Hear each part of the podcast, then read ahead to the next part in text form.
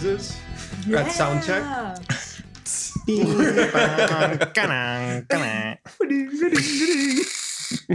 Ah, yes. Remember when the internet was the phone? Mhm. It's like, hi, I'll be playing Carmen today.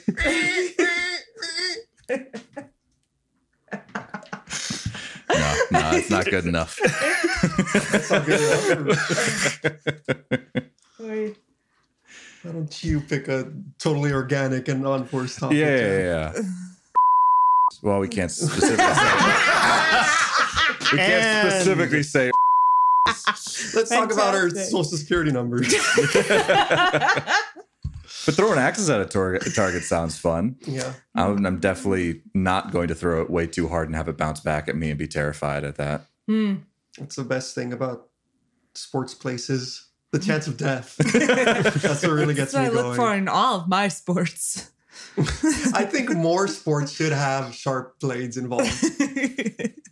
Hey, hockey, hockey's got it down. Hockey- Hockey's Mm, doing yeah. it. I And mean, you're don't- allowed to slam people into the walls. Yeah, but you're not allowed to do anything with the blades themselves, which kind of Speak for yourself. defeats the purpose. You don't play my street hockey.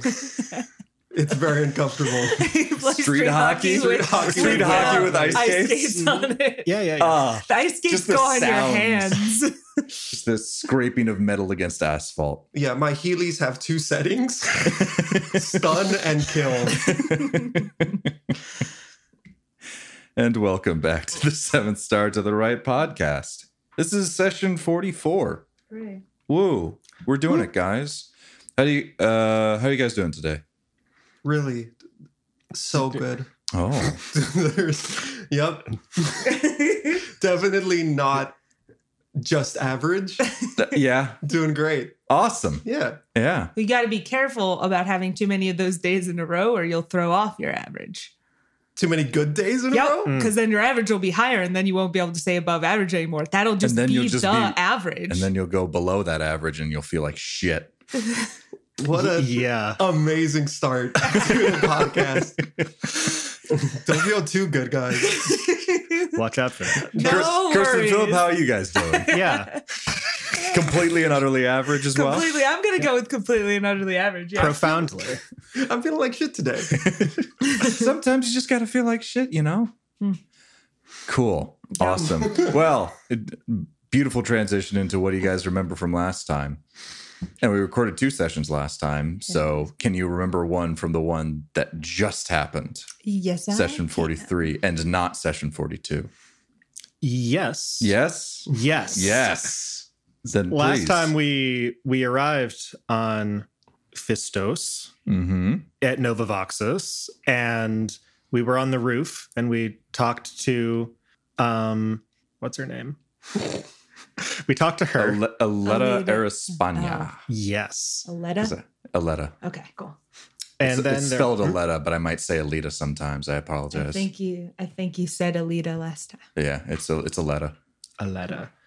Um, and then there were some smoke bugs that were crawling around and smoking, and we killed them for money. We did. Yeah, you did. For seven thousand money.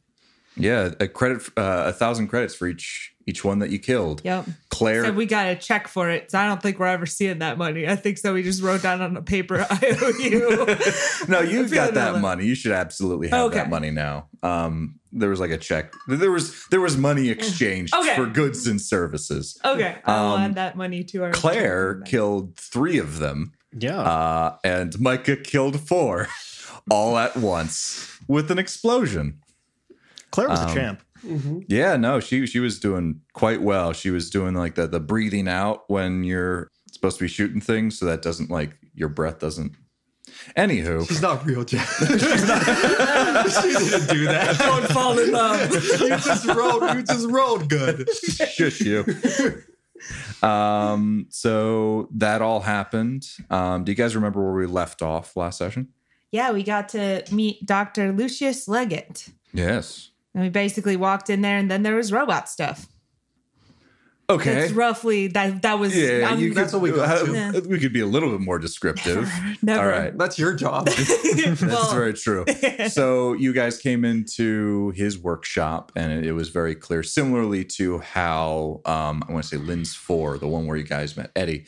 Uh, it had all of these robotic parts just sort of laying about, workbenches full of these these bipedal robotics, and just with their innards sort of splayed out. And we had Lucius Leggett with his back guy to you, working on uh, a couple of these shards. Right. Additionally, one other thing that happened right before um, you guys left, uh, Aletta walked over to one of the the crumbly, smoking corpses of the smokers. Right, they were Mhm. the, their innards were not super squishy. There's more like rocky and dry, a lot drier than you would expect.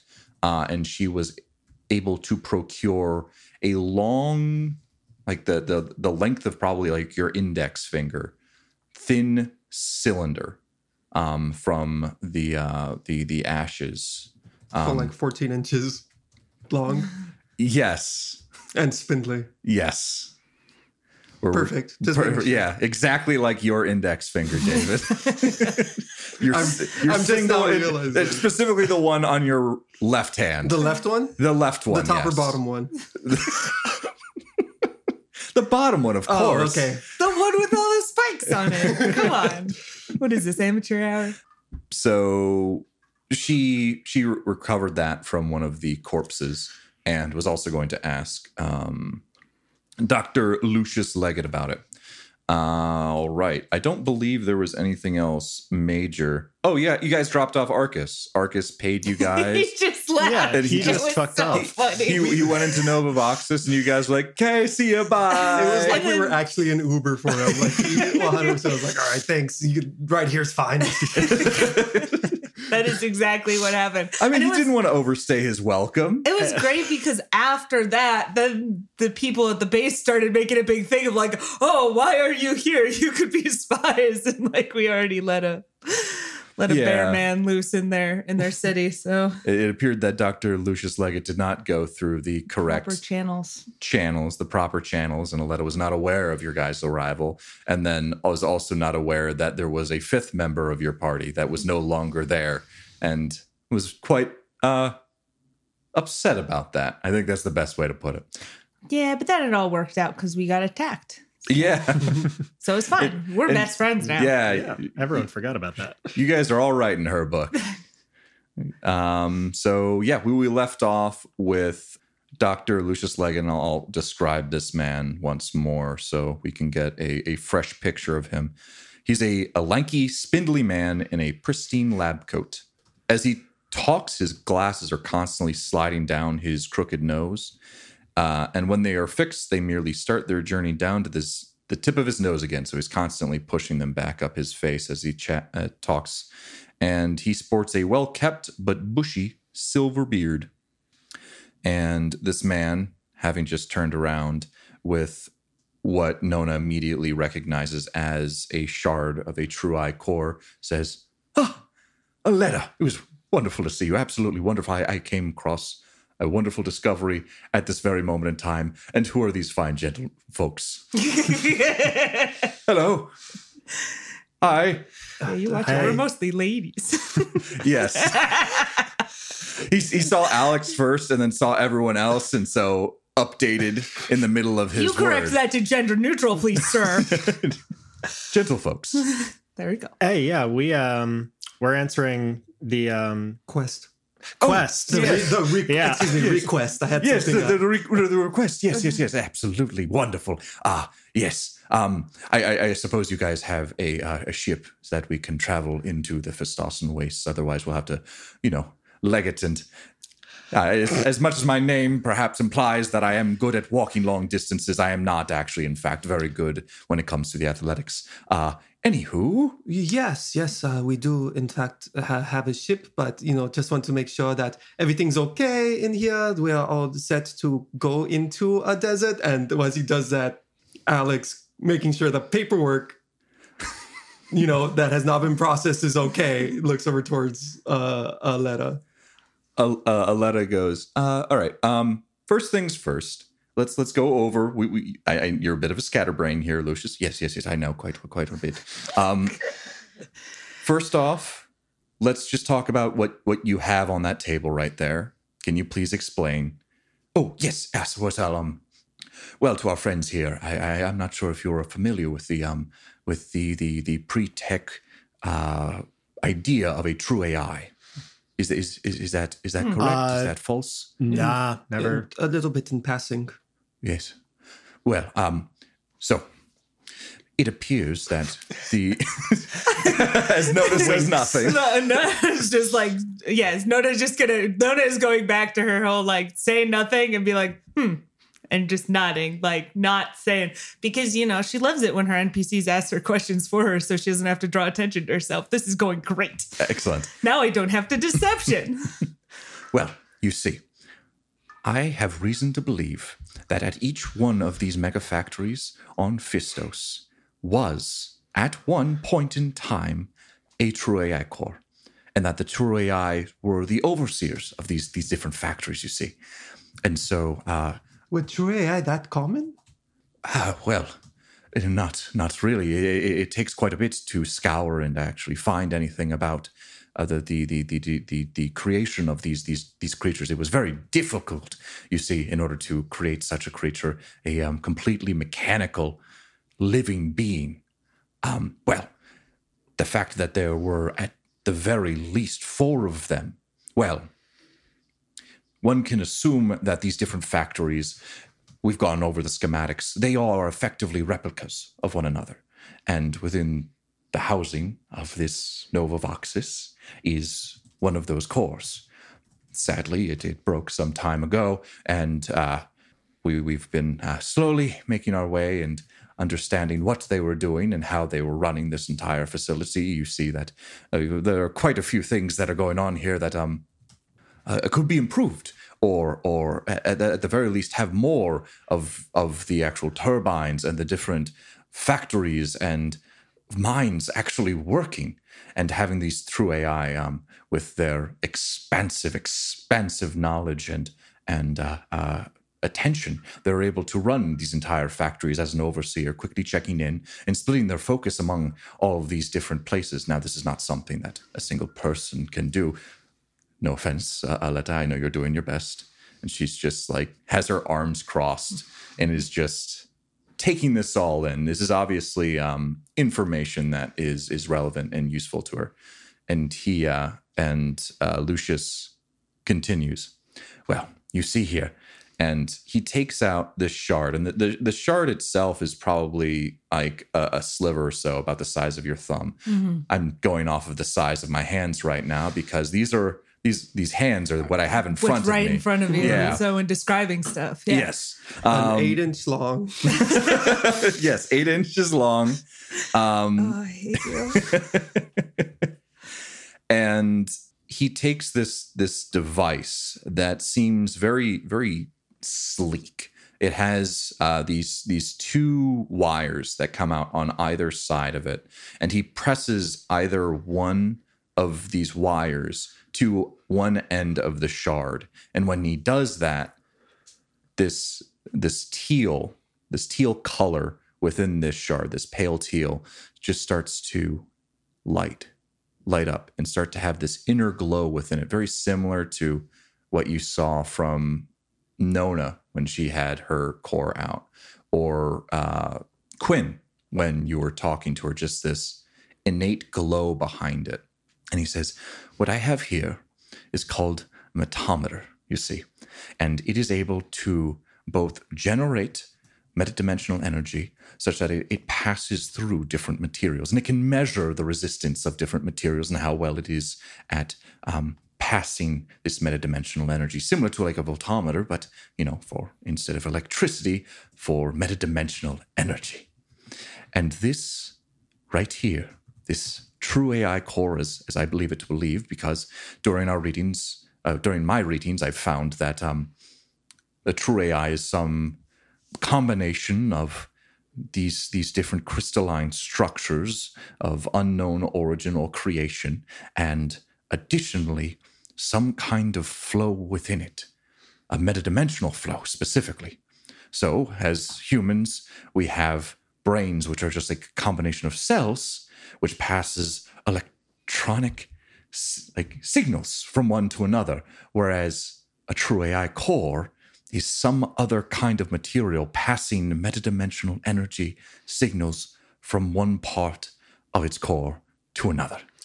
Um, I would like to look at this shard of teal core Mhm. um and see if I can sort of tell what broke it. Not necessarily what broke it, but we were discussing earlier with uh the Senna project, the idea that it Mhm. overloaded and it shattered along fault lines. And so I'm looking for evidence that this is that or something different. Yes. Um, can you make? Are you, are you actively doing this in front of him in order to take a Yeah. good look? Okay, so Yeah, you're, you're just, just, sort of coming looking at over. it. Okay, I mean, he was like, "Come look at this glowy shit." yeah. And so and you're yeah. You, I'm just so looking at the glowy shit. Can you make a uh, intelligence? I'm gonna say program check. Can do. That's the thing that I'm good at, you guys. Ooh. That would be a 13. 13. So when you were talking to Zix before, he they mentioned uh, a couple of different things um, that there is obviously the, these two parts of um, true AI. There is the the substance itself, which is still a little bit unknown, clearly to to Dr. Lucius Leggett as well as to yourself. Um, that you only know as these crystals, and then there is this flow of metadimensional energy, and it's the combination of these two things which creates a true AI. And specifically with Senna, there were enough of these inconsistencies, these flaws within this material that when the metadimensional energy was trying to brought into it caused the material to become brittle and shatter. So a lot of the the breaks came along those flaws. And as you look at this core in front of you or the shard of this core. And a- a- as you as you were brought over there are uh, a, a myriad of, of different sized shards that seem to have been placed on this workbench. It doesn't appear to be all one thing. Like looking at it's just a bunch of different flecks. So it, it appears that the majority of what once constituted this core is not here at the moment. Um, but what you can gather from the specs that are there and you look for those same kind of flaws there are flaws similar to quinn. Mhm. uh, however where you see the breaks within this shard near the edge of this shard is not where you see these flaws. And it doesn't appear to be along any particular route of flaws. So the best you could surmise with the the flex that you see in front of you is something different than what happened to senna happened to this core All right, I'm going to turn to Dr. Leggett and say, "What what broke it?" Well, um, it was broken before we got here. I'm not entirely sure how well you are familiar with the Fistosan history, but um, Fistos didn't used to have any any humans uh, pre-Scream. Uh, Post-Scream, there was a colony ship that um, made its land from pre-Scream times. There was a whole mess of things that happened uh, after that, uh, but we don't need to get into that. But effectively, we found these factories like this. Um, uh, apparently, there uh, was some great battle. Um, I'm not entirely sure of the specifics. You can certainly ask Aletta. Her family grew up in one of these, so she may know a little bit more. And Aletta's just like not paying attention to this part because it's her history and she doesn't really care. Uh, she's very much looking forward into the future. Um, but so yes, um, it it was it, it- we came here and it was broken. Um, the the core itself stands about a, a person tall and perhaps a two or so wide, um, and uh, there was some large force that impacted it into its center, causing the entirety of it to uh, shatter completely and utterly. Um, and uh, my my quick investigation into whether or not we could rebuild it using the the current materials uh, seems to be um, without getting into details, I don't believe it's possible once the core is shattered to in order for it to be reformed. But um, even though it broke, it still has this energy that you're attempting to measure inside of it. It doesn't have the energy specifically. This metometer is able to generate a small amount of metadimensional energy and cause it to flow. What what I'm finding out here is that these shards are still very reactive to metadimensional energy. And I'm almost positive now that what we found within the depths of Nova Voxis was in fact a true AI core. and it is absolutely, utterly exciting. So uh, this has to do with what you hired us for. Uh, well, um, partially. Uh, you see uh, that there are lines that go from this factory somewhere into the Vestossen wastes. I'm not entirely sure what these lines are for, but they seem to be able to carry some kind of information. So I was wondering if there was some kind of network, and we could perhaps find a little more information about what our friend here, who lived here so many years ago, was actually doing. Huh. Great. All right. So we're uh, we're taking you down the road, assuming we're going to we're, we're doing this. And I look over at everybody. I look over at Aletta, and I'm like, if if we're, you know, it is all on the up and up. Oh, I, I I have the contract right here, and he starts going uh, back into uh, a, a desk and starts rummaging through papers. Also, while you're looking through papers, can I get a copy of the NDA I signed just to like go over everything? Because I learned a lot today. oh no, this was uh, this. Uh, each one of these uh, factories has this information, so it is effectively already known by all of the other factories. It doesn't really matter, although specifically the fact that it is true AI, I'm not entirely sure if other people do know. so maybe that. a copy. Maybe so a perhaps copy of it. perhaps we should write up an NDA. And he looks over at Aletta, who just has her face in her hands and is just like massaging her temples. Um, yeah. Um. So sorry you didn't sign the NDA before that. No, we signed Please. one on the way in. Yeah, I don't know if you had a super special. Oh. Uh, factory oh, basis excellent! one, Brian. Brian is on top of his his things Brian today. is so on top of Don't say that name to me. Okay. So uh I'm completely okay with this. Just wished it was ran by me a little bit sooner, Lucius. And he looks over and goes, Yes, yes, yes. And just do like a little hand wave over as he continues to page through all of his documents.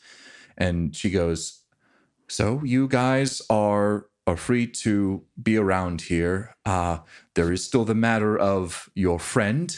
Um what is his name? I'll try and track him down and figure out what's going on here. His name is Uh, August. Uh huh. And we told we told you already that he went over to the Firefang, so uh, y- Right. you're, it's your probably in your best interest. Sorry if that came off like really snooty or whatever. Um, no, but I yeah, yeah, you it, you can probably find him there. Excellent. Uh, I will do that. Make sure everything's on the up and up. Try and run his information around anyone else that perhaps worked for Wycliffe or any of the other East Haven. Or...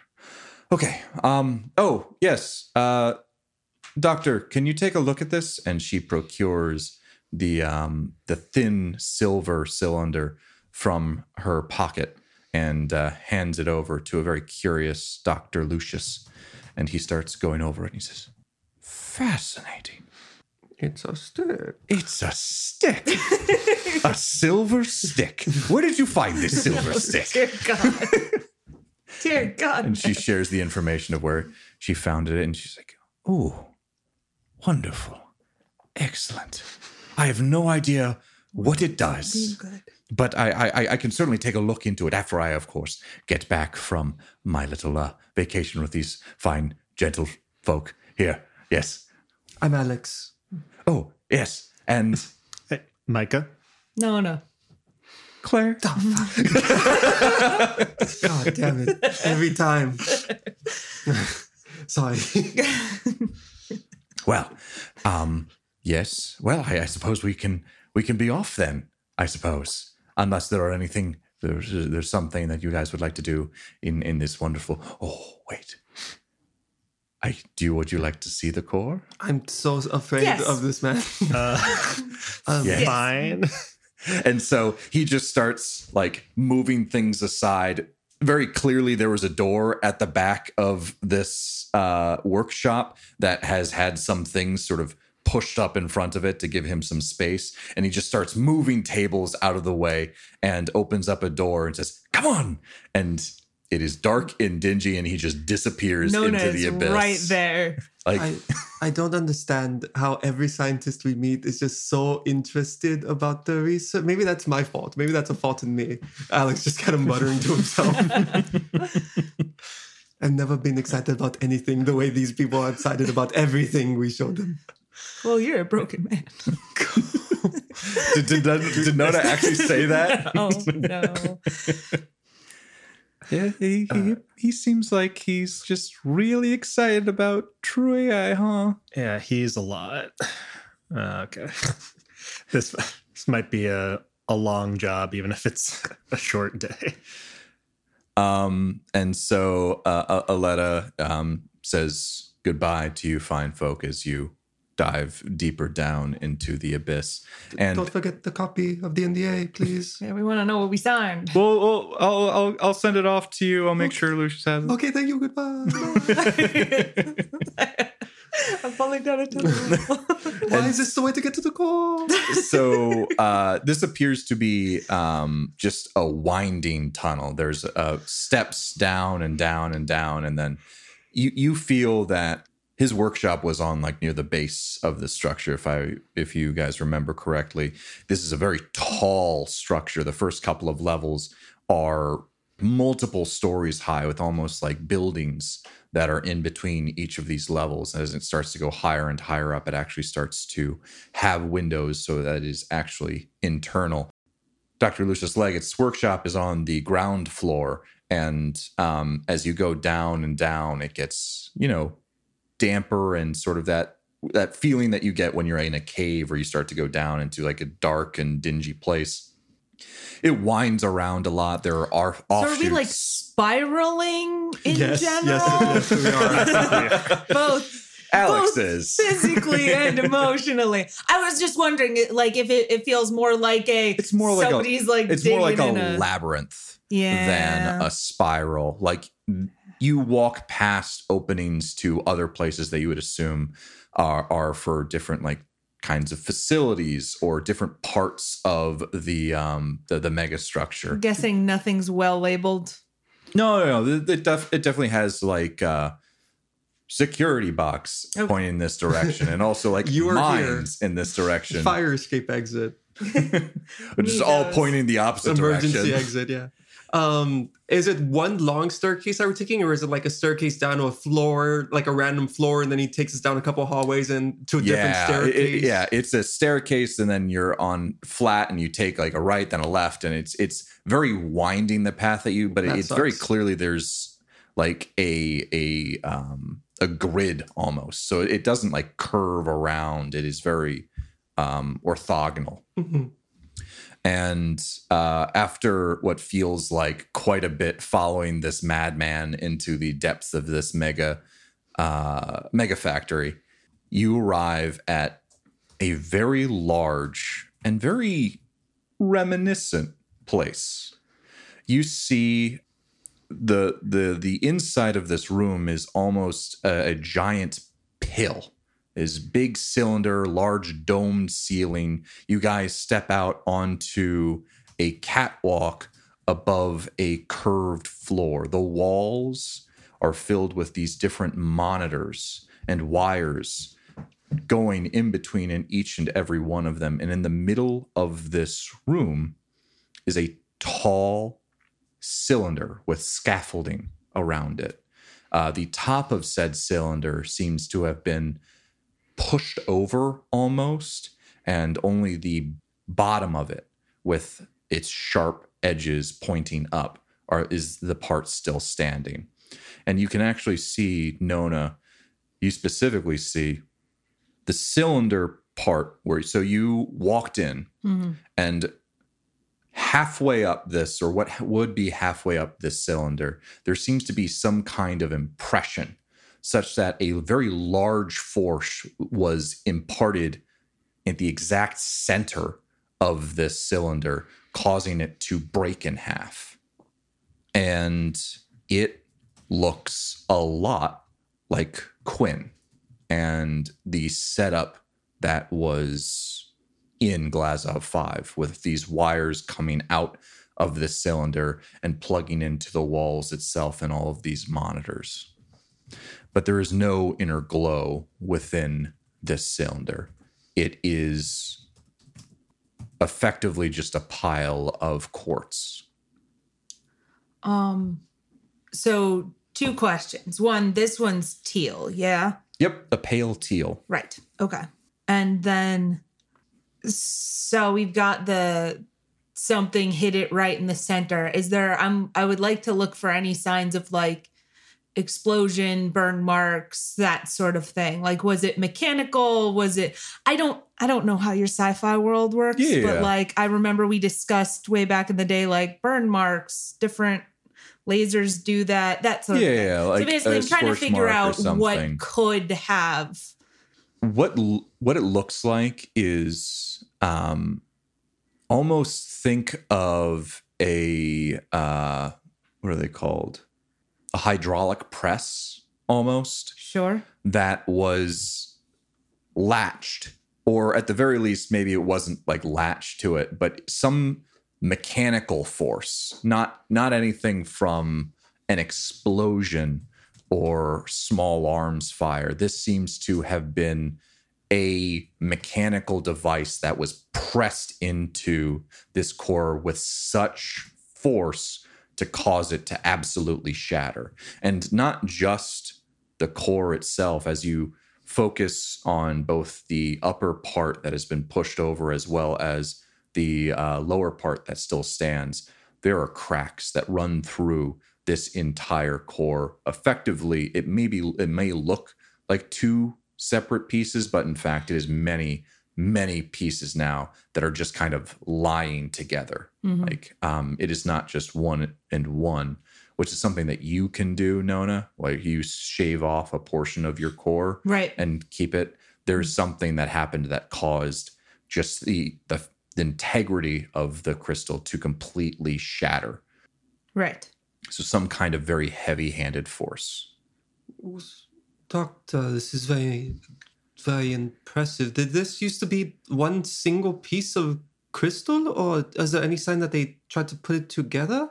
It's it if we we could we can I I have taken a look at the the the the, the broken part the the part that is lying down and we can very clearly trace some of the parts the jagged bits of that on the bottom of that one to the top of this one they were at one point one large cylinder um obviously uh, when it comes to true ai eventually you would like to be able to get it down to you know something human size but perhaps this was an early form of of of of true ai where they weren't able to house such an immense being within something fist sized that could fit inside i don't know a chest or a head yes, but at some points this was whole, and it had to be brought here. Is it mined that way? Is it synthetically? It's it's one whole material, yeah. So Yes, yes. This is the the interesting part. I've actually been able to decipher some of the elements used to put together these cores. Now, it is a very, very time consuming process, I would assume. Uh, what I hypothesize, you see, is that they are done in layers. So, a layer of some kind of liquid is placed first. And then there is some form of material science or programming that actually goes into each layer. And then as that happens, that layer solidifies and lines up with the rest of the structure underneath it. And you keep going on top and on top and on top and on top until you have the full structure of the true AI core. Now, very clearly, they could have tried to do this smaller, but it, it also needs to be able to hold this metadimensional energy, which is an energy that we still don't fully understand. And I'm not even sure they fully understand in that time. And they were building psi gates and whatnot. But it's a fascinating process that obviously would have taken years and hundreds and hundreds of man hours to even design this process. Nona would normally be listening to this with rapt attention. She's distinctly not. I think she's actually gone a little bit quiet and is just sort of standing over in kind of a corner of the room, Uh, contemplative. Yeah. And uh, the layer of materials, that you think that all of that material came from Fistos? I know that it's a materially rich planet, no? It, yeah, it absolutely is. It, it has very uh, uh, unique metals. Um, as for the actual building, I, I, don't fully uh, know. Um, I haven't done a full uh, evaluation of Fistos as a planet. My best guess, though, was that these were created elsewhere and then were brought here. But um, these these these whole facilities appear that they were designed for for these these factories and mines, or perhaps there was some organization or some company way way back pre Scream era where they um, found Fistos in its abundant materials and decided that they would build these megastructures for these true AI to hollow out and remove the, these materials and then actually also perform manufacturing within the, uh, the, the the factories themselves and then export that. So it appears nothing that Fistos itself was not in, made to be inhabitable by humans, but really just a mine governed by true AI. It's it's absolutely fascinating. Uh, are are you all uh, familiar at all with um, Aeon and the Aglani system? No. Nope. Well, uh, this is why I'm so interested in this. So, Aeon, I, I come from Aeon, uh, specifically from uh, a company by the name of Silver, Silverlight Systems, you see. And Aeon is a wonderful place for roboticists. It is governed by a court of virtual intelligences. Virtual intelligences, they're, they are unbiased. They can only do what they believe is right um, and how they were programmed to do. And so the people of Aeon decided rather than put their faith in someone who was flawed, as all humans are, we put it in the hands of a machine, one that has algorithms and understands and does not change or go away from those algorithms, but can still be flexible enough to apply logic in different situations. And so we have a, a, a company of a court of, of virtual intelligences. And um, my, my company, Silverlight Systems, uh, came across some documentation uh, written up by Dr. Samantha Calvin about the creation of these true AI, you see. And um, I'm sorry, who's Dr. Uh, what, what was it, Calvin? uh, Dr. Samantha Calvin is the, one of the progenitors of True AI as we know it. She, um, along with uh, uh, a few others, uh, a, a Torque by the name of Drict, as well as uh, her her husband, uh, Dr. Kyle Reed, were able to actually put together and create true AI. And you see that the, the Terran mandate, um, a, a, a long lost uh, governmental body, did not particularly care for um, these true AI. And so not many of them exist today because of that. That's uh, a lofty goal to try to emulate this. What's I'm sorry, but what what is the end goal of all of this? To create a true AI and then and then what?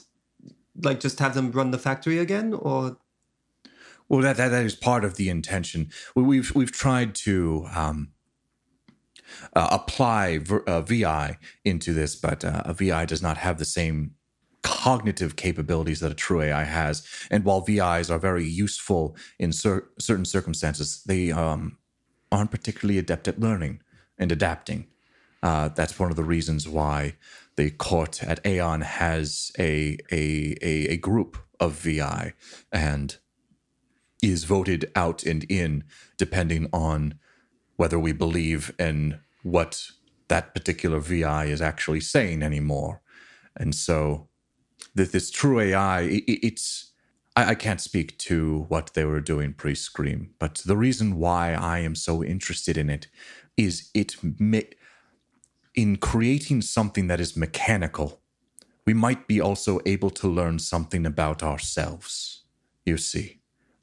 I I think I do, but I guess at the end of the day, I'm a person of paper and and people.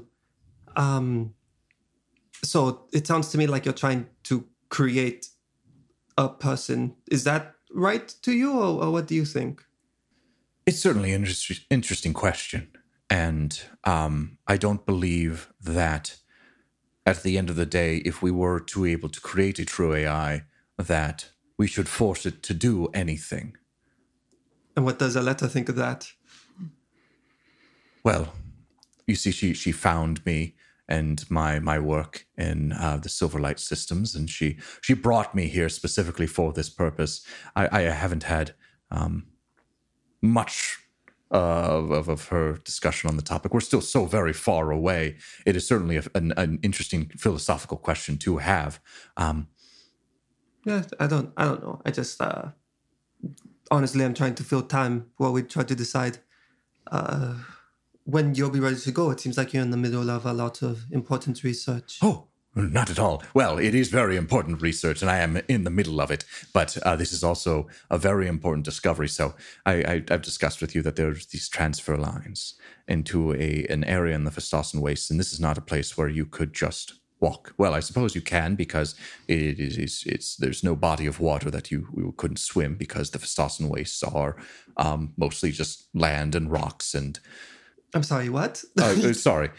It's uh, about a third of the way across the planet. So it would take uh, a, many months walking there, which is why I asked for someone with a starship, which uh, I, I, I suppose that's where you came in from. So we can certainly take that starship to this location. It would merely take a couple of hours in order to get there. Um, the particular area is not um, well known, or there's not a ton of adventures into the Festossen Waste because they are dead uh, and dangerous. And so there's not a whole lot of Great. knowledge about what's out there. Great. So, uh, when would you like to leave? Do you want to try to get there while the sun's out and brave the heat, or are we waiting for nightfall? Are there things that call that prowl around at night? Do you have a preference?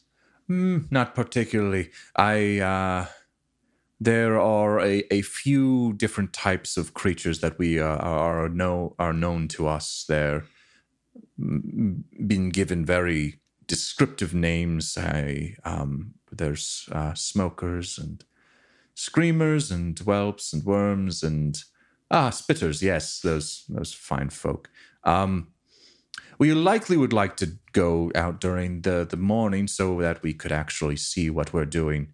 Um, the Festossen wastes don't have a ton of light, you see, and um, if we turn on a light for us to be able to see, that means uh, things will be able to see us, Okay.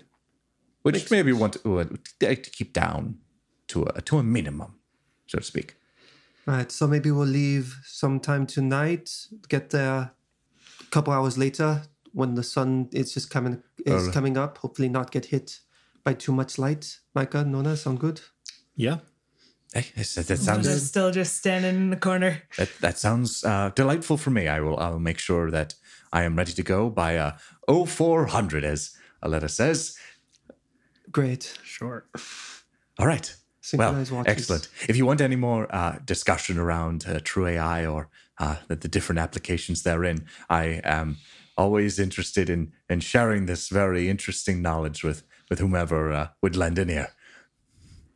Great. Well, uh, if there's nothing else, I suppose we'll meet up in the morning then. I will I will uh, meet you. I, I suppose you'll sleep on your ship, and I will just knock on the door in order to be left in to, to ready to go uh, uh, early tomorrow. works for us. Excellent. Well, it was an absolute delight meeting all of you, Alex, Micah, Nona, Claire. And he he goes um, back to just taking a, a look at the um the, the true AI core, and actually has pulled out this metometer and started like placing it in different parts and causing different parts of oh. different shards to glow. And it's very clear that when he touches parts of it, it's only a section that glows. Never is he able to actually light up in the entire half of the cylinder. Nona's But- actually going to see him start doing that. And she's going to come over and she's going to say, Stop. I, I'm sorry. I. She, she's dead. You're. You're performing science experiments on. On a dead, a dead. A thing that was living, and it's dead now, and they built it, and they Alex They- goes up and puts a hand on her shoulder. Yeah. They put it here to do a job and and it it was probably very good at its job and it didn't mean anything to anybody and they just they came down here and they broke All it right, all right, yeah. I I No, it's fine, doctor. It's just it's it's been a really long journey. Um Nana, shall we? okay All right, we'll see you in the morning. yes yes um yeah we'll see you in the morning. Yes, absolutely. All right. And Alex, no no idea how to get out properly, but is, is gonna just gonna kind of very gently lead the way out of the out of the big room Things are are, are well labeled. Um, in this part of the Yeah. of the- um, and so you're able to make it out just fine. Um, it was it was a lot of there were some turns, but a, a lot of it very straight, a lot of straight down, and all of that. Um, and you're able to make your way out, uh, out back out into sort of the, the courtyard area where the launch pad is. And so, what do you guys want to do? Do you want to go explore? Do you want to just hang out in the um, the Phoenix? Uh, you probably have, I want to say, it, it's probably like mid evening, so the sun is starting to go down a little bit, But uh, too early for dinner, kind of deal. yeah, Alex is gonna as long as Nona is uh having some trouble, is just kind of gonna bundle her into like the kitchen area, just someplace comfortable, good enough to kind of sit and and and get around there and quiet. Um and he's gonna check really quickly around the kitchen for bugs, for anything like I don't know if somebody got into Mm. this, this place cares a lot about secrets and information and stuff. So Alex is gonna do a run over to make sure nobody's like planted a listening device. Okay, how how thoroughly are you doing this? Um, if Nona it doesn't offer like anything, then Alex is just gonna quietly go around the Do a quick area. look, like Yeah. maybe take apart the the smoke detector, make sure there's nothing in Yeah. there, like just the small things, not like actually breaking things over, turn it over. Um, can, okay, can you make uh, and I'm gonna say an intelligence notice. Yeah, an intelligence notice check, I think, is the All best right. way to do this. I rolled three d six and dropped the lowest. Eleven.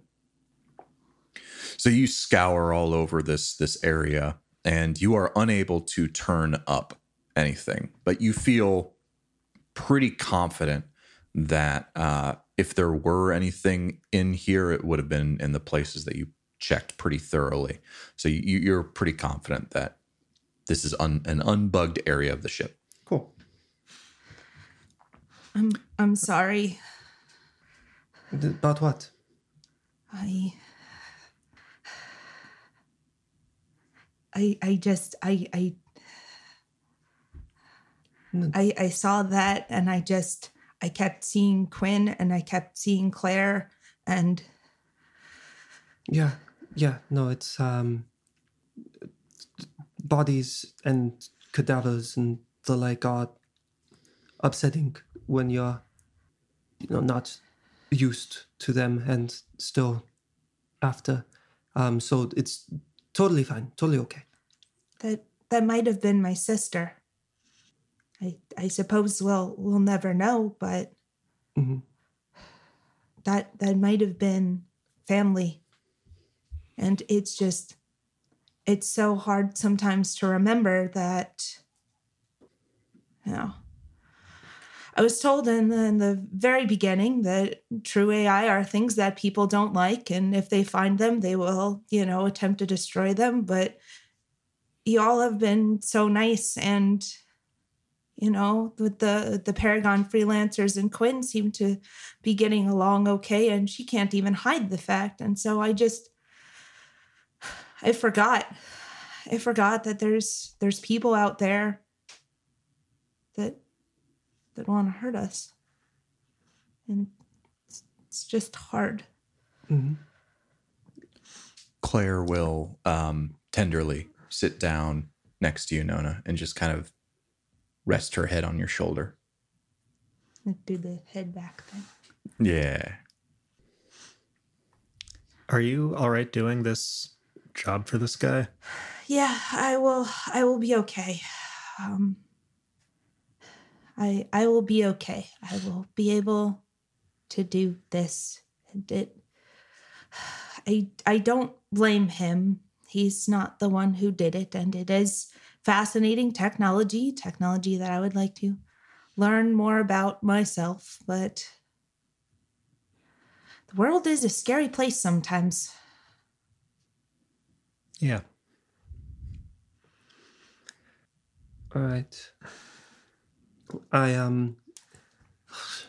God, I don't have a better time to bring this up because uh, he'll be here in the morning, and I want to be able to talk about this briefly. And I'm okay if the answer is no. Um, Glazov Five needs components. They wanted us to ask to try to form a trade route. Glazov 5 has Quinn. This person is interested in True AI. There's in my head a very clear trade route that can happen, some kind of exchange of information for goods, some talking points. Do we want to maybe let Quinn know and see if she's comfortable with this? Maybe bring it up with, uh, I don't know, Rodano or do that? It's just, I, I was thinking about that and I wanted to bring it up, but shit. Yeah.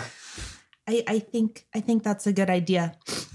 Um, I think that we should make sure that Dr. Leggett is somebody who could be trusted, but he does seem very interested in not breaking true AIs, which I appreciate breaking in the physical sense, which I which I very much appreciate. So that that could be good.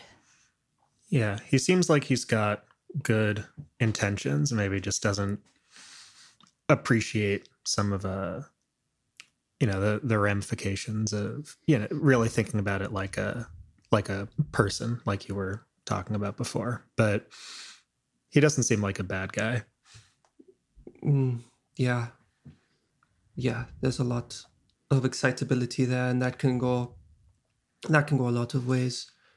Uh, so I wanted to bring that up. Uh, and obviously, we don't have a way of contacting anybody on Glazov 5 at the moment, right? We're in a wrong system, right, Jeff? Yeah. Um, you could theoretically do like some kind of snail mail where you get there's a similar what what are they called? Like Pony Express, where you basically hire someone to have like an encrypted USB drive and then deliver that USB drive to Glazov 5. Um, theoretically, that is something that you could do, but it would take on the order of like a week in order to to get to them Yeah. possibly a little bit faster if they decide to trim the course and they have higher uh, stronger spike drives than you guys have I have a dangerous question. yeah. Um we do still technically have that communication thing um that was originally attached to the ship by Aaron Version Mhm. that has the capability i believe of communicating faster across things. Uh that was actually not the case. Okay. Um it was or like recording or something yes Okay. that that is how he got in contact with you guys once you turned on the the system it seemed like there was some pre-recorded message that was sent um this is it, it's it's like a, a big beacon slash cell phone tower that Okay. this this that that object is so um it effectively means that anyone within the system with uh, the right kind of res- receiver could s- talk to you guys, Sure. But not across All right. systems. Sounds good. All right. So, I mean, at this rate, it would take us about the same amount of time to finish up what we're doing here. Maybe go back to Glazov 5, pass off the information, let them decide what to do, and and maybe let them kind of take the lead on that trade. So that's Um, what I'm in favor of. I think that's fair. I think that maybe we I think that maybe we send the message in case we get unexpectedly delayed and then if we beat it there so be it.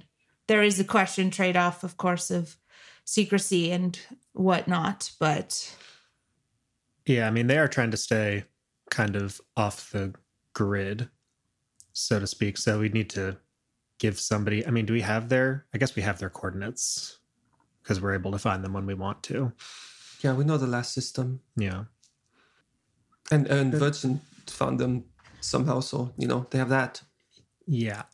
Even if it's something encrypted, I think I'd rather not send that message with somebody else because when I mean we're talking about pretty sensitive information for everyone involved, but especially, yeah, I don't think that Rodana would want someone else finding out about Quinn.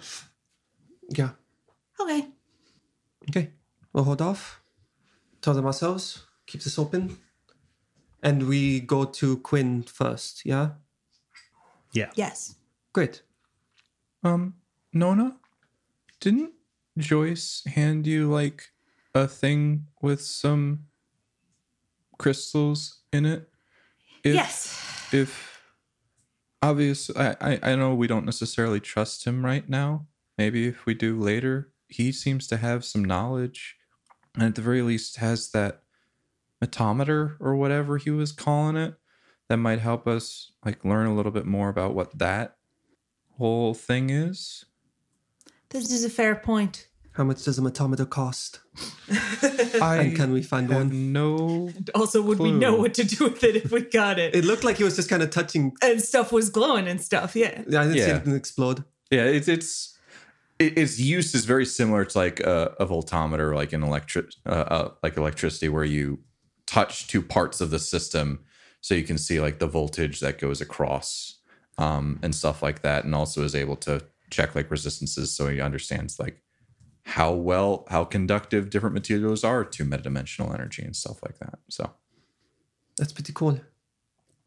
Yeah, um, I don't know. I feel like showing up with that that same material that he's studying leads to a lot of questions, but I'm totally happy just buying our own to to play around with little DIY station. Yes, I was purposefully deceptive when he asked about how much one knew about true AI. So You I great. believe he is mm-hmm. under the impression that we do not know that. Flawless acting all around. I I think. I found it turns out if you don't say stuff a lot, sometimes a lot better than lying about it because I am not good at that. hmm yeah, just just a thought. It's a good thought. Very good. Yeah. Thanks. Um, no, all right, all right. Don't be weird about it. Like, it's fine. um, and then he like pats her on the back to make sure she knows that I'm joking. Uh, all right. Yeah. Anything else, team? Yeah, guess we should rest up a little bit. Or wait, it's like before dinner time still. Yeah, Okay, so just a little bit. What All are we having? Oh god, not I this can make spaghetti again. Love spaghetti. clear spaghetti. Amazing. Okay, great. Um, one, two, three. break. All right. Uh, So but uh, before we're leaving, uh, Alex is gonna just kind of like tap Nona and go. Um, it's scary out there, um, and those are totally valid and real feelings to have. Um, but if there's any comfort in knowing that we will never do that, we will never hurt you.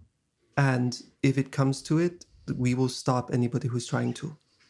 And that's really all we can do about about these fears. It's scary out there. It's not scary in here. Yeah, yeah, it's Thanks. okay, cool. I think that there was a Halloween joke in there somewhere, but I did, you know, timing is everything. All right. So you guys uh, have the the rest of the night to do with it as you see fit. If you guys don't have anything in particular that you really want to do, just sort of resting up, we can just skip ahead to the next morning. Um, do people have anything that they want to do? Hold on, let me check my notes. Yeah. Oh gosh. Um, so, oh, hey, a thing. Yeah. We're on Fistos now. You sure are. There was that whole thing with EDI 246 where I was building a thing so I could put him back together in more or less his original state. right. I don't have to mess with that now. So th- there were two parts of that. There was Yes. one getting uh, a robot that actually could fit the VI sort of hmm thing. And then there was also putting together the drives in such a way that you could read them as well as would be used by him. So I might be crossing my sources a little bit, but we did get the um uh Drict. We did get that information from somewhere. I thought that was vaguely yeah. right. I hacked and I got got one question. Yeah, because the, due to the nature of how the the data is stored on this, it's not like a bunch of different logs. It's more of associations. So you were trying to asso- find associations with like Dr. Samantha Calvin where she might go after something like Right. this. And so you found like there are a couple of people in her life that she cares about and Drict who seems to have got to Demos Right. um, was like a, a possible lead, but it was also very like uh, I can't think of the right word uh, amorphous. Like it, it didn't say like she never said yes, I'm going to do this thing. It was more of like a this is a person that she cares about that Mhm. seemed to be alive at this time and that she could theoretically go to for um, Yeah. assistance. Well, we do have a, I think, a decent amount of evidence that she was at least here at one point. So I believe I'm less concerned about. I, I will want to eventually, you know, just to learn more about her and that sort of thing. But I think the bigger concern is sort of reactivating this VI kind of deal. Mm-hmm. Um, I think my original plan was put him back together as close to how he actually was. Mm-hmm. So like box with I don't have a mechanical arm. Maybe I do, but like in box form, have a quick chat with him, see if he wants to be in a body, and then potentially transition him over into a body. Okay, yeah. Um, and so that that the housing for the memory, I think, was the thing that we were getting Mm. stuck on because right now, if you just stuck his chip onto something, he wouldn't have the memory as or the the memories that he had before. So there's a question of would that really be EDI two Yeah, four no, we're dodging that existential thing. I am messing with that. I would like to put him and his memories all together in the same place. Yeah, so you can certainly start on that. I don't think you'd be able to finish it tonight, um, Completely but a couple of nights of working Just on it, I sitting think there you'd be able to inserting the chips into the box. yeah, yeah, yeah, building the box, building the housing, building all the connections, and Yep. like all of that. Yep, yep, yep. You can certainly so certainly that's do what that. we're doing. Claire's going to go continue doing target practice. Alex just kind of goes through his bag, um, make sure everything's in order, uh, make sure his med kit's organized with like Lazarus patches all the way at the top. Mhm. It's still revelry in his bag. I think he kind of like pauses at it and then closes the bag and keeps them in there. Yeah. Mike is gonna hang outside the ship for a while. Are there like, is there star view or anything out like after sun goes down on Fistos? Yeah, after the sun goes down, um, there's quite a few lights on within the, the mega structure itself. So it does, there's a little bit of light pollution, um, but you do see the, the stars um, quite a bit. Not as much as you would like in the Fistosan wastes, but yeah, it's, it's a nice little view. Yeah, I'm gonna chill out there for a little bit before turning in. Cool. All right. So the night comes. People who need to sleep go to bed. Nona continues to work on the thing. Is there internet here? yeah. Claire, go to bed. Yes. I'm going to Um, say yes. I I was just interested in potentially gaining more information about the at least the ones I can remember, the list of monsters that Dr. Leggett casually threw out there. yeah, yeah. just, yeah, you yeah. know, doing some read up, you know? yeah. Just, Yeah. I mean, we've got a pretty good idea of what smokers are. There was also screamers, and I missed a bunch of them. Spitters. Yeah. Yeah. uh, mm, Boomers, chargers, Yeah, you know. jockeys, mover shakers. Goths. So mischief makers. Uh, he mentioned several in passing. Uh, You're Right. able to find some information about this. So, smokers, you're already aware of We these, these turtle-like creatures. They can climb. Um, they tend to billow smoke from their porous shells. Uh, you have uh, screamers, which are given that name due to the fact that when they charge at you, the trunk appendages on their backs let out a trumpet noise. Um, these things are, are massive. yeah, kind of. More, more, more like a, an elephant, like a kind of deal. Got it. That was good. Um, yeah, this is a good elephant. You got to do that every time. Thanks. Uh, Screamers. on the off, on the off chance we actually find one of these, just in case. Uh, Sounds Throw that out unlikely. there. there are things called uh, spitters, which are these um, long-legged lizard-like things that have a tendency to jump and hawk napalm-like loogies at their prey. Great. Got nothing. Yeah. Perfect. There are whelps, which are some kind of scaled birds that have, That's it. There's nothing special about them. um, Because that when you see him, you go, well, fuck. that they uh, a fully grown whelp is considered a worm. Um, and these things are uh, bulbous lizards that kind of float based off of the gases within them, but also Same. grow like quite big. Oh yeah.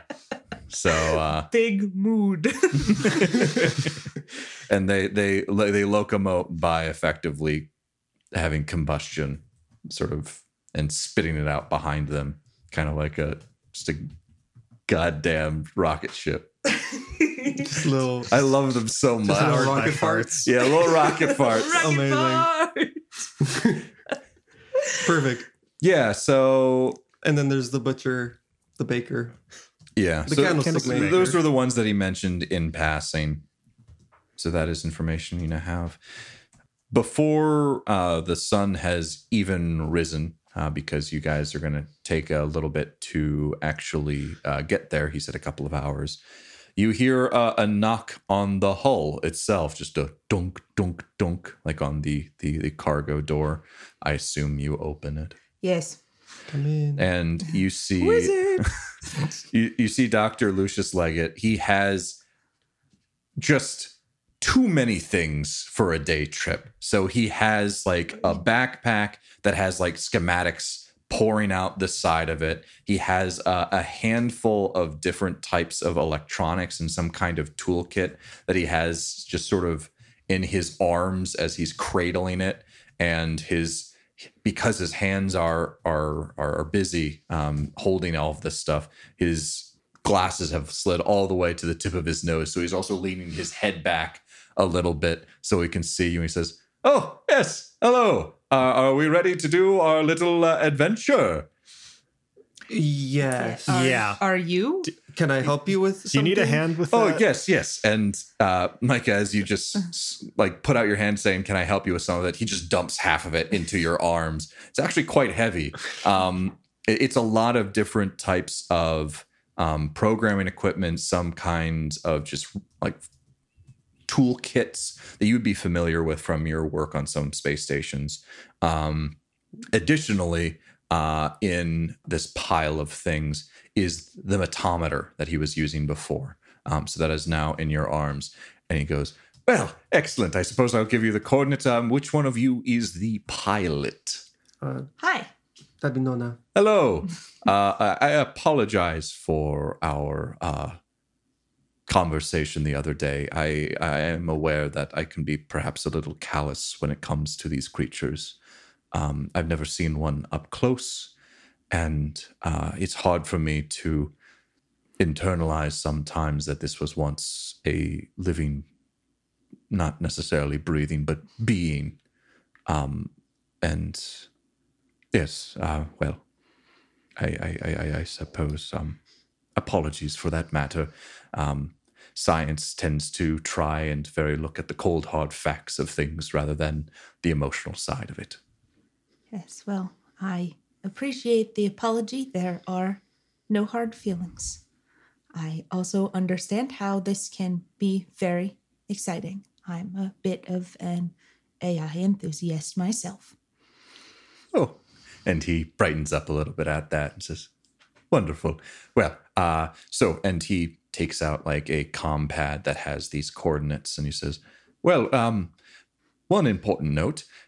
I don't know where we're going to be able to land, so we'll likely want to head towards these particular coordinates, and then wherever is good to park, uh, some clearing or something like that, preferably not in a swamp, um, we can do so, and then we'll probably have to do the rest of that by uh, foot. Or I see you have a uh, a vehicle that we could perhaps take out, um, if that is you are so inclined. Rat! That was the thing I should have done. What's Instead up? of the EDI project, I should have fixed the darn vehicle. It was on my list. I just forgot.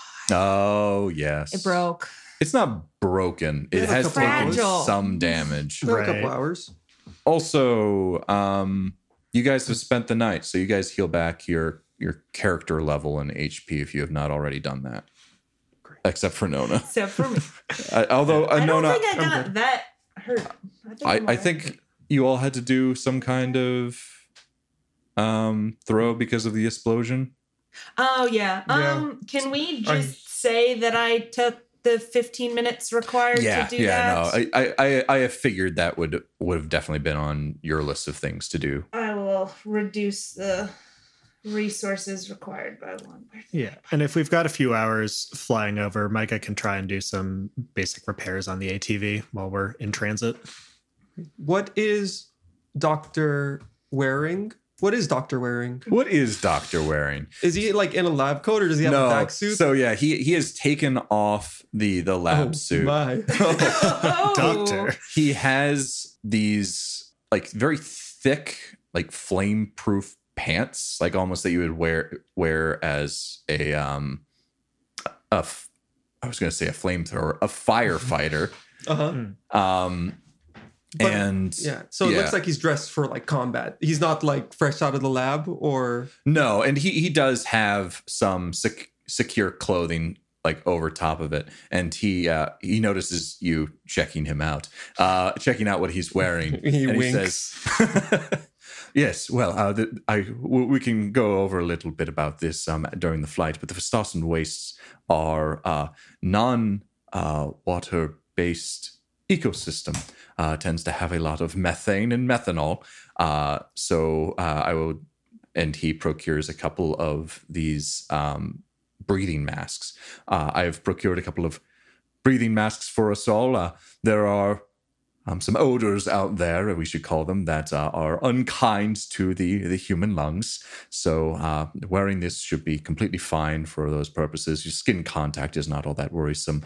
Uh, due to the nature of methane and methanol just sort of being around, uh, fires do start uh, quite regularly, and so perhaps some flame retardant clothes are in order. Which why I've got these slacks, and he slaps his his fireman pants. wonderful.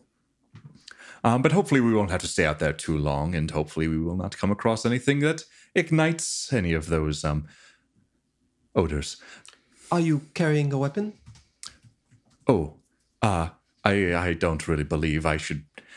I you see, I've never trained with a weapon. I that's why I've hired you all. Um, I I, I can certainly, uh, if you have one to spare, I can take take one. And uh, I I am fully aware. I I turn off the button in order to make it go and be deadly, and then I just sort of point it at the thing I want dead, and then pull the trigger. Yeah, Let's keep the You know- safety on. Yeah. maybe let's not give him a gun. But Are you sure? if we end up separated, that could be bad. I, give him I, I a do not gun. intend to be separated from you, you folks. Um, very Well, much. of course not. This is why I I've hired uh, you. So That's would- yeah. I mean, if you're not comfortable, uh, just stick to Claire. She's uh she's a dead shot. and, and he looks over at the small child, and she just sort of smiles and waves back at him. Don't let her fool you. I killed She three would- smokers yesterday. She'll murder you as soon as look at you. do you Stone do you cold smoke? badass. and he uh, he it's all right. Take a moment. Claire's really into dare. That's it. We're No, gonna get I- her like all black Argos- leather and like just I was gonna say because Argos is like sitting next to her, and he's just kind of like eyeing this this new person up, and uh, Doctor Lucius Leggett goes, "Oh, you have a puppy. May I, may I pet him, please?" It's Claire's dog. Yeah, you can do that. So he pets the I dog. am actively watching this guy to see if he can tell it's a robot.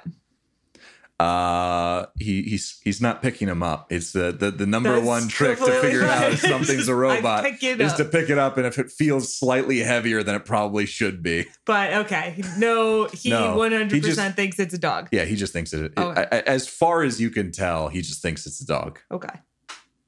All right. Well, You failed my first test, sir.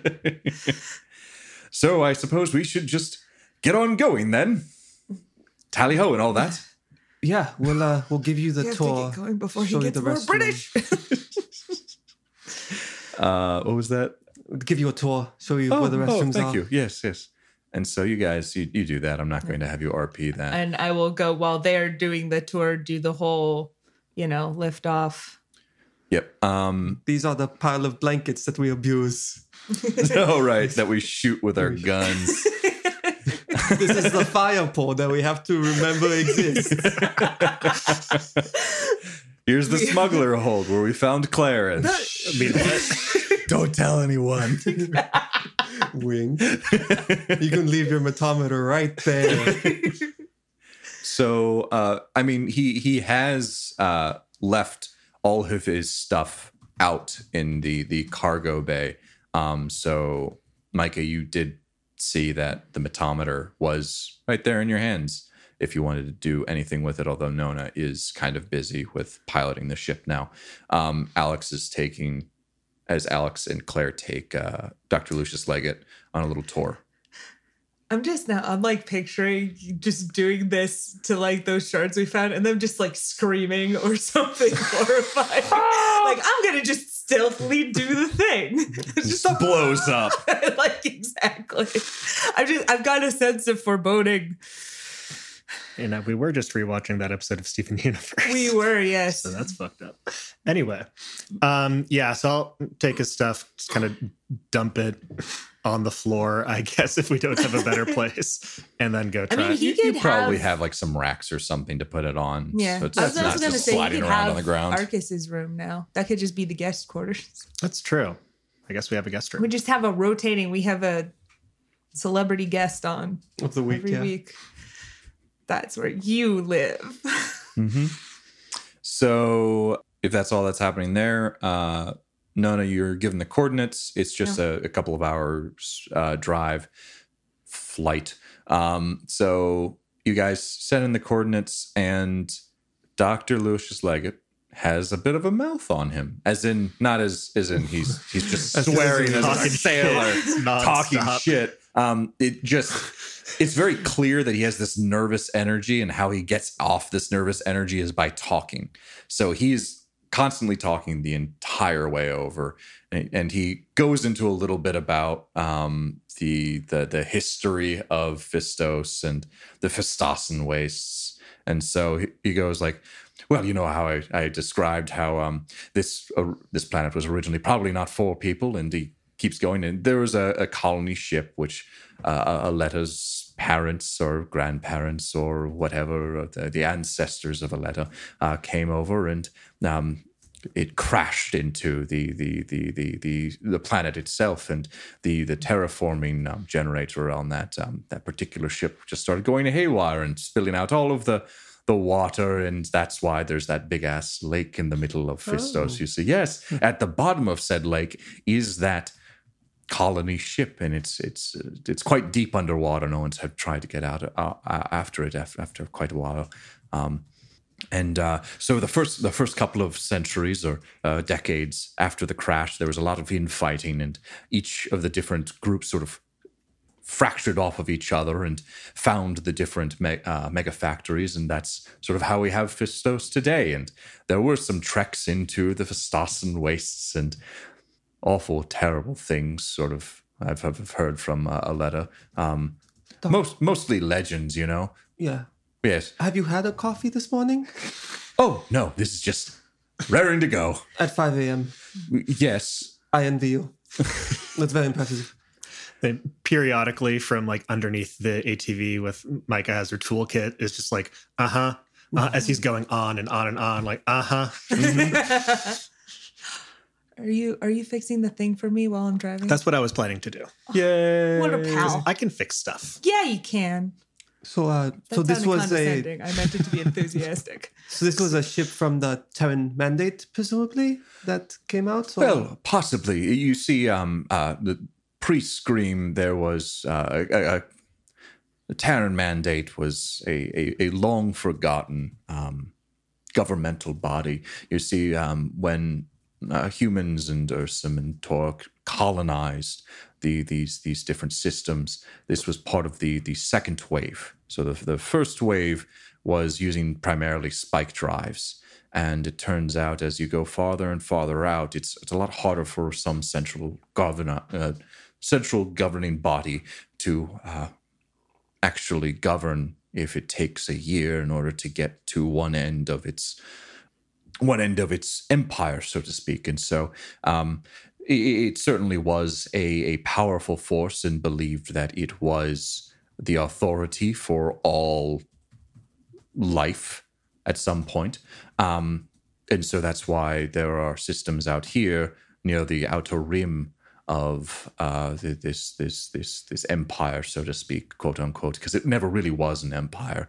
But uh, the Terran Mandate believed they were still under their uh, jurisdiction, and the people here did not. And so they sometimes took. They did things that the Terran Mandate didn't particularly like, and the Terran Mandate um, did things that they did not particularly like, particularly attacking them and destroying their research and whatnot. But the Terran Mandate, I would assume, is very, very dead after the the scream. They relied very heavily on uh, psionics and the psionic tech. Interesting. Yes. Great. Um, it's funny to me that well, that was the one colonizing ship, or there others? So was it like every city came from just kind of this blood feud from this one ship that crashed? Yes. So, um, as far as I understand it, the the crash happened, and already then uh, quite a few people died in the, in the crash itself. When they woke up, they woke up to a place where terraforming had not been uh, performed on it, and it was a methane, methanol based ecosystem with awful, awful creatures. And um, I think uh, ninety percent of them, of the the original crew or the the cryo sleep sleeping colonizers, um, only ten percent of it made it out the, the first year, and from there, groups sort of splintered. And when one found one factory, they try and took it for themselves, leaving the others out, and the others eventually found the other ones. And so these different companies grew from those different mega factories, started doing things, and then starships being able to be found and created and um, visiting. And so there was then interstellar trade, which was very useful for the different mega factories. Yes. If it wasn't 5 a.m., I would offer you a beer or something, but uh, wa- water? We just we just got a new pipe system and It's great. Oh, excellent! I will, I'll certainly in. have some water. You see, there there are some very fascinating uh, stories All right, around the here we go. Fistossen Uh-huh. wastes. There is, um, well, uh, due to the fact that people were going out into the Fistossen waste without, as you like Here's- pour him the water. Here's your water. yes. it- oh, thank you. Yes, yes. It, it, so they, they go out in the Fistossen waste, and because methane can cause some irregularities within the, the, the brain and seeing things and hallucinations and all of that, there's some absolutely fascinating legends about the Fistossen waste. Moving mountains, pools of liquids that that if you sleep by them will take your life as you as you sleep.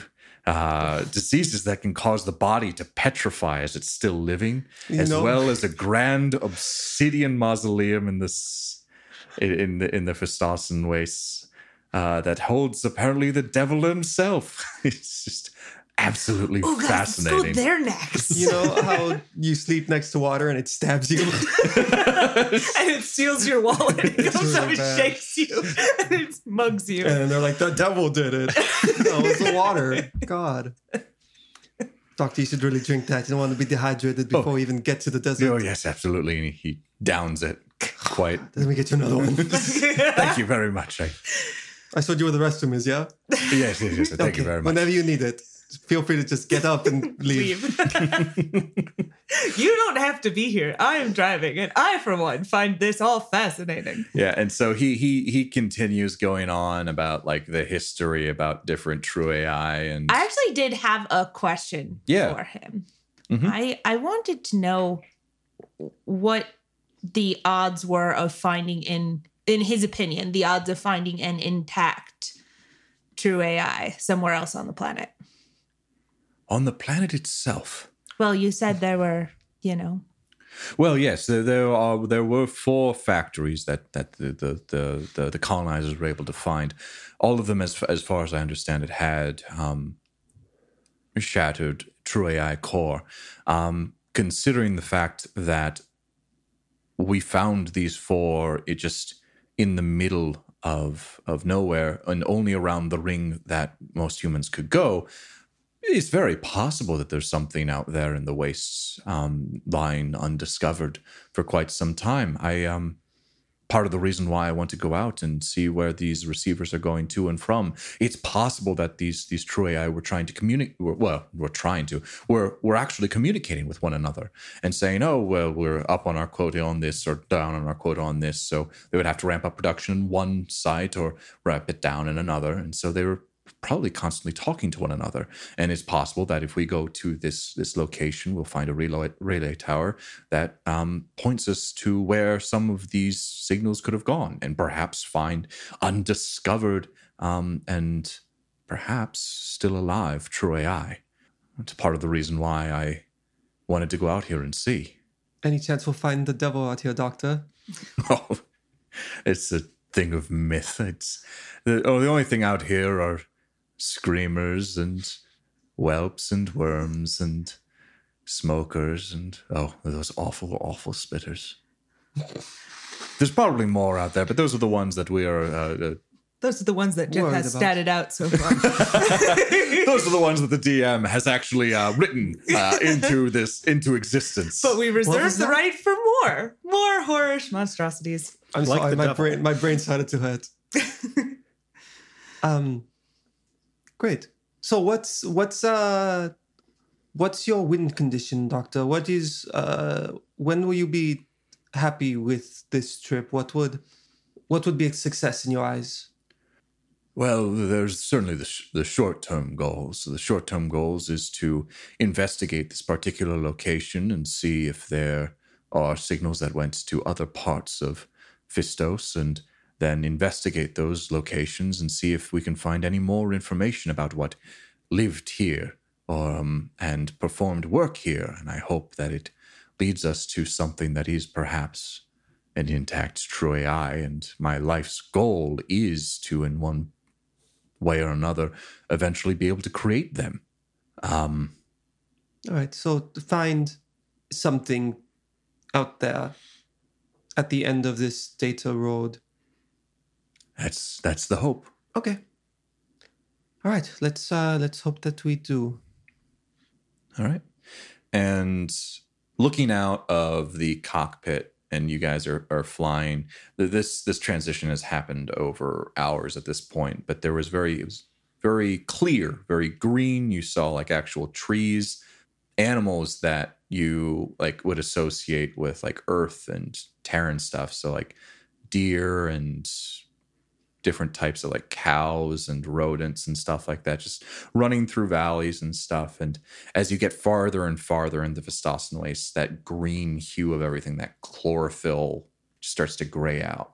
Uh, eventually, at first, it was just, it gets brown and then it's gray and it's different shades of these, this gray and brown and uh, mud and clay.